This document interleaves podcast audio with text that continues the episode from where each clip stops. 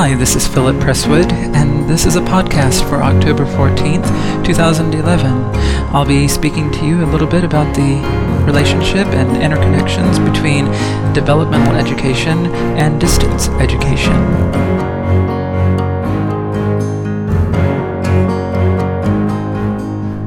More students are coming to college unprepared for freshman level coursework.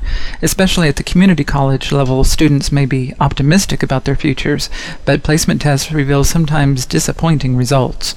It is not uncommon, especially for adult learners who've been ejected from the workforce due to current economic conditions, for many to return to college so that they can improve their skills and find new, possibly better paying positions.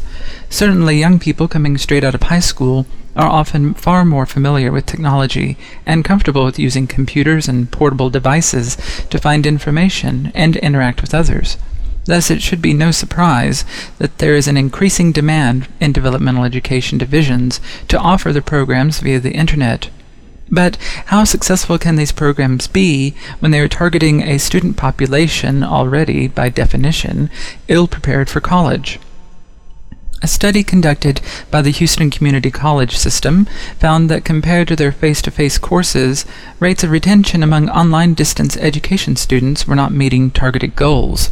Students were allowed to enroll in either internet based courses or traditional in person classes.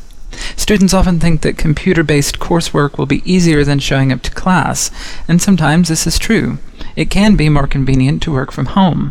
However, for those who are unfamiliar with the rigors of web based internet initiatives, jumping into online classes can be a shock, especially for students expecting something more like Facebook or Twitter.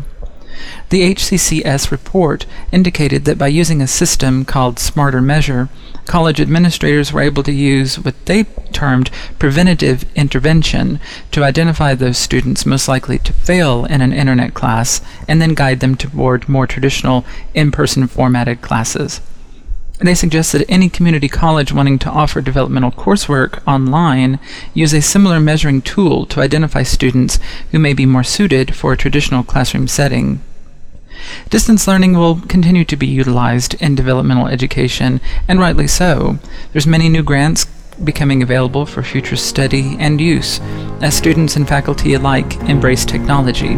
No doubt the focus on portable and on demand learning will continue to increase in the future.